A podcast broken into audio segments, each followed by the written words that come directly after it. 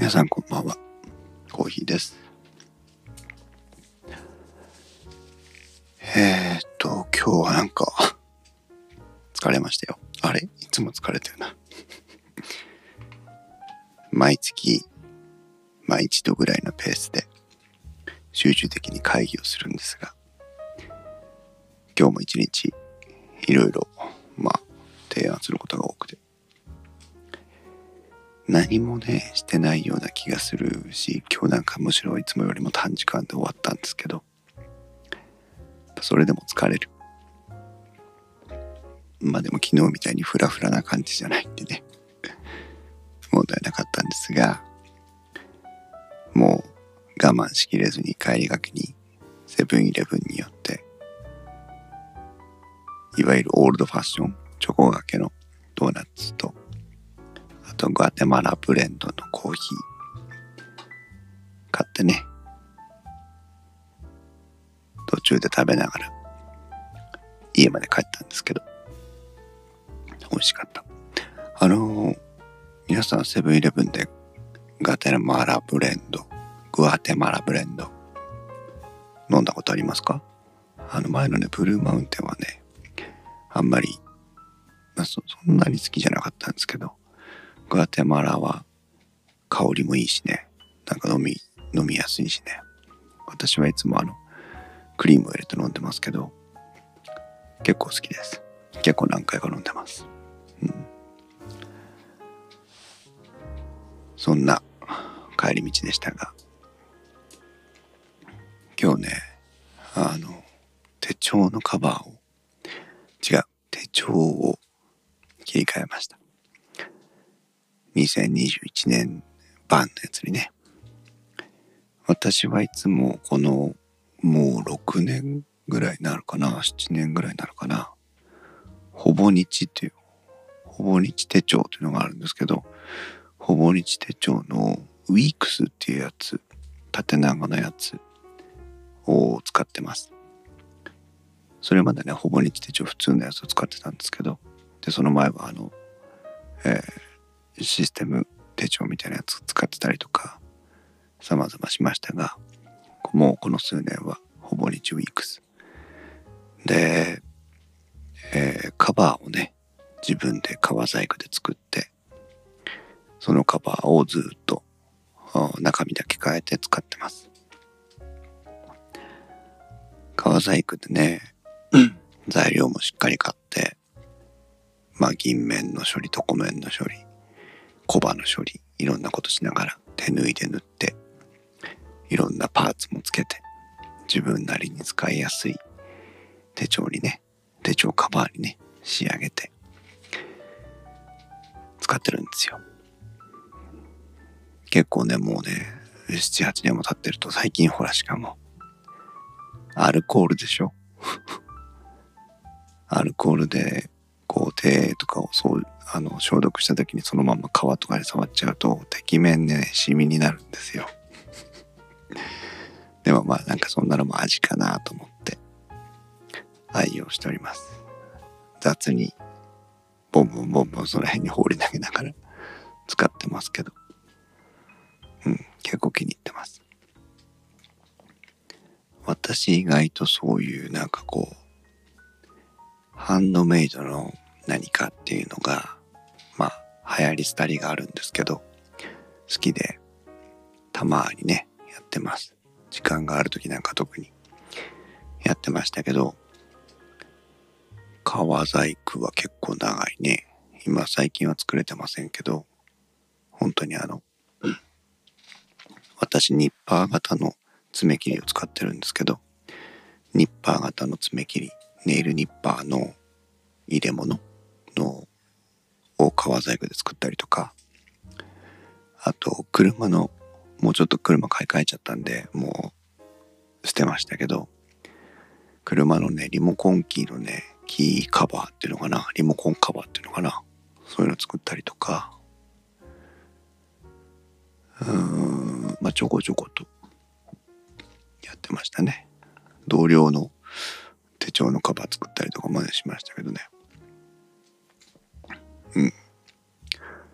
あとなんだろう、ハンプとか使ってね、カバンとか作ったりもしてましたね。ハンプはね、結構生地が厚いので貫通力のないミシンで縫うとすぐ針が折れちゃったりとかしてね、結構危ないんですけどね、うちの実家に置いてあった昔の重い本縫いミシンがあったので、まあ、そいつをだましだまし使いながらハンプのね、何かこうクラフトをしてましたね。あとはそれぐらいかな。あとはまあ木工 DIY これも今使ってるパソコン環境の棚を自作したりとか、あと私の背後にちょうど、まあ本棚のようなものがあるんですけど、それも自作したりしてやってますね。あとあれだ、スティック型クリーナーの壁掛け用の、まあね、壁に穴開けの嫌なので柱を立てて、そこに壁掛け金具をつけるんですけど、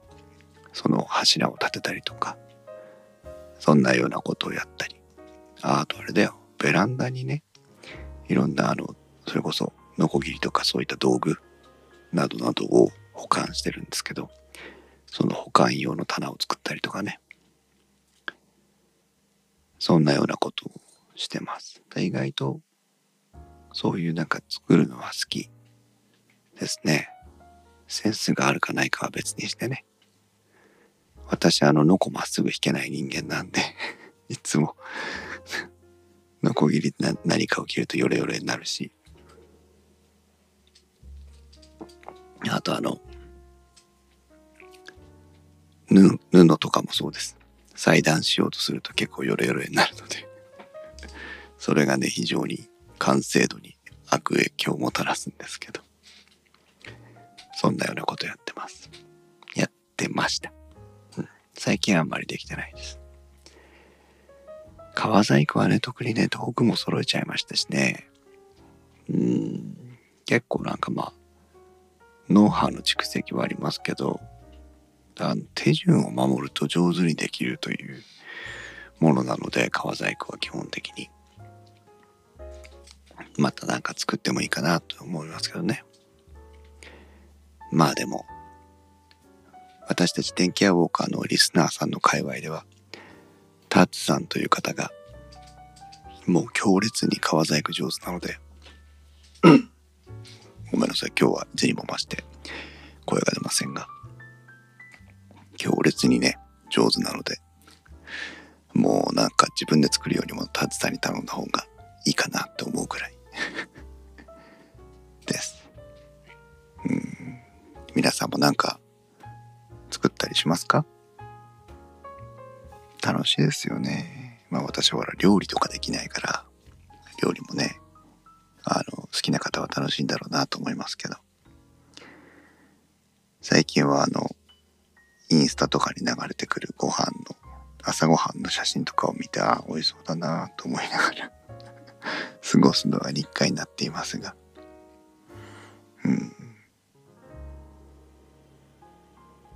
ね、作るって楽しいですね。皆さん、ブラックフライデー、サイバーマンデーですよ。日本でね、あまりまだ定着してませんが、盛んにAmazon とかが中心になってこう流行らせようとしてる雰囲気ありますけど、何かご利用になってますか？特にね、ブラックフライデーはね、今まであんまりいいものに巡り合ったことがない。過去買ったことは1個だけかな。レーザー測距儀、長さを測る、レーザーで長さを測るものを買いましたけど、買ったっきり使ってませんし、まあそもそもね、ブラックフライデーで買わなくても同じぐらい安かったかなっても思ったりするので、ちょっとね、まあ、得したような気はしたことはないんで、今までは。ただね、今日ねっていうか、この1年ぐらいモニターを、パソコン用のディスプレイを買い替えたいなと思ってずっと考えたり、ちょっと節約してお金を貯めたりしてたんですけど、ウルトラワイド QHD という規格のモニターが欲しくてずっと考えてました。いくつだっけな、3000いくつ、ちょっとパッと出てこないけど、3000、待ってね、すぐ見れるから、3440×1440 という縦横のピクセルサイズのモニター、これがね欲しくて、ずっとカートに入れては外し、入れては外しということをしていたんですけど、今回の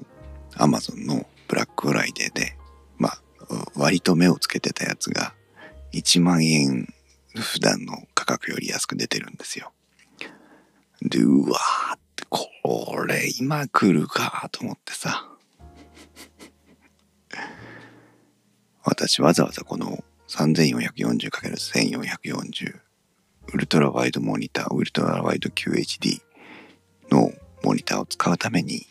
グラボを買い替えたようなところがあるぐらいなので、使いたかった。で、予算もバジェットもある。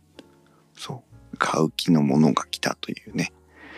唯一ちょっと悩んでるのが、球面のモニターと非球面のモニターというのがありまして、湾曲してるっていうのかな、球面じゃないですね。湾曲モニターと平面モニターというのがあって、湾曲モニターを買おうかなとずっと考えてたんです。でも、湾曲モニターは結構厚み方向にサイズ感が出ちゃうので、それが一つ。それから今まで湾曲のモニターって一回も使ったことない。それも一つ。それからイラストレーターとかを使うので、湾曲したモニターできちんとした形が認識しやすいのかっていう不安もある。聞くところによると、いいらしい、大丈夫らしいんですけど、それも一つ。で、今、しかも、デュアルディスプレイで、ほぼ平面にして、ちょっと角度つけてますけど、ほぼ平面にして使ってて、特に問題を感じてないのね。平面であること自体にね。だから、平面でも、平面の方が安いんですよ、しかも。平面でもいいのかなーって思って。今よりもモニターに置いているよりも少し幅が狭くなります。そして、高さが増えます。そう、だから作業面積的にはあまり変わんないかもしれない。でも、モニターとモニターの継ぎ目がなくなるので、画面の真ん中が有効に活用できる。これが大きいですよね。それから2画面運用のメリットと2画面運用じゃなくて1画面運用のメリット、デメリットってあるので、そのあたりはトレードオフかなとは思うんですけど、でも1画面が大きいモニターの方が作業はしやすいのは間違いないので。で、カートに入れて、明日購入額分の Amazon ギフト券をコンビニ行って買おうと。心に決めて、作業を、編集の作業をスタートして、ちょっとしたら、Amazon のページに戻って、カートから削除しました。だって今、使えてないわけじゃないし、と。ね、完全にこれが今、ちょっと作業が滞るとかっていうなら話は別なんだけど、ちょっと画面が暗くなったりしたかななんていうのをさ、不具合をさ、一生懸命探したくもなるんだけど、そんなこともなくて、あんまり。ここでお金かけてもいいんだけど、どうなのかなと思ってね、一回外して。でも決めました。買います。また明日買わないっていうかもしれないけど。3440×1440 デスク周りは少し小スペースになる。画面の横幅は狭くなるけど高さ方向に幅が出るから作業面積は変わらない。画面の中央が使えるようになる。悪くないんじゃないかなそうまあね、レイアウト変更したりする、その物理的なねレイアウト変更したりするめんどくささはありますけど、まあね、いいかなそう、しかもね1万円安いわけじゃないね。そして HDR に対応して sRGB のカバー範囲もそこそこ広くなって、でシングルモニターになるのでキャリブレーションなどもしやすくなるし、久しぶりに相当長い間ねデュアルモニターでやってきましたけど、少し環境変えてもいいかな。で 4K モニターはね置けないんです、私のスペースだと。私のスペースで 4K モニター置いちゃうとね、あんまり利点がないというかメリットがないので、もうねそれこそドカッと大きい液晶テレビみたいなやつが置ければ別なんですけど、そんなことないので、まあねちょっと節約してきたから買っちゃおうかなそんなところですよ、これ配信が終わったらもう一回カートに戻そうはい、ということでちょっと今日はすいません、なんかいつもにも増して声が出なくて、不思議だね。なんか昨日までと同じように喋ってるつもりなんだけど、そうそう、そういえばこれ今 Zoom の ZDM1 というねダイナミックマイクを使ってるんですが、このマイク他の最近ねポッドキャスト向けマイクっていうのがいっぱい出てきてるので、他のマイクと比べてどうなんだろうと思って、今日ちょっと休み時間とかに YouTube で比較動画をね見まくって、海外のですけど、海外の比較動画見まくってたんですけど、メリットデメリットあるんですけど、比較的評価高いだね。この価格でこの音かというね、いう意味でです。3万円も4万円もするマイクと比較してじゃなくてね、それからヘッドホンが意外と評価が高かったですね。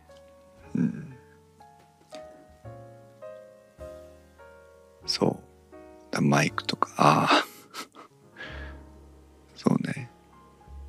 マイクとかもお金かかってんなと思い出しちゃった今思い出さなきゃよかった。しょうがないですよね、趣味だから。そんなところですそうそう、ポッドトラック P4 の第3期第4期をね今ちょっと具体的にそろそろ本格的に調整しなきゃと思って、今日もまたちょっと再確認の連絡をね、一部の方にしました、で新しくお声掛けした方もいらして、そうこの前のあやほさんの飲み会に、プロポッドキャストリスナーのあやほさんの飲み会に参加した時に、桃屋さん、桃屋のおっさんさんっていうのかな、もう一緒にいて少しだけお話できたので、せっかくだから桃屋さんにもちょっと試してもらいたいなと思って、いかがですかっていう声をかけましたね。そしたら興味ありますっていうふうにお声掛けご返答いただいたので、ちょっとやってみたいなと思ってます。そうね、第1期男性編のやつが多分来週早々に帰ってくるので、それをまた新しく旅立たせる、ちょっとねメンテナンスとかをして旅立たせようと思ってます。第2期女性編の方は今も母さんのとこにあって、12月の頭に毎朝のとこに行くので、帰ってくるのは12月中頃かな、下旬かな、なので第2期のスタートは年末になるか年明けになるか。あ、でもなんか年末送ってた方が 何かとやりやすいかもしれないですね。うん。また楽しみにしてください。インスト -web というね、私たちのウェブサイトのところに特集ページがありますので、そこをご覧いただくと、結構皆さんのね、いろんな挑戦というか、いろんなテストをいただいた音源とかも聞けますし、いろんな、こう、ね、ミカラジのミカさんとかは、旅に連れてってくれたりして、旅するポッドトラック P4 と一緒に旅に行くというね、ことをしてくれたりとかしてましたし、いろんな、それぞれのポッドキャスターさんの考え方、それぞれのポッドキャスターさんの視点で、サンプル音源を取ってもらってるので、ぜひ聞いてみてください。ああ、また眠たくなってきちゃった。明日は皆さんお休みですか？私は仕事です。まあしょうがないですね。はい。明日も頑張って仕事して、せめて一日しっかり休みたいものですが。でもあれだ。私はとにかくウルトラワイド QHD のモニターを買うか買わないかを明日決断しなきゃいけない。それが一番大きい仕事かもしれないですね。うん。そんなところでございます。今夜もお付き合いいただいてありがとうございます。明日ね、お休みの方はゆっくり休んでください。それでは皆さんまたお会いしましょう。おやすみなさい。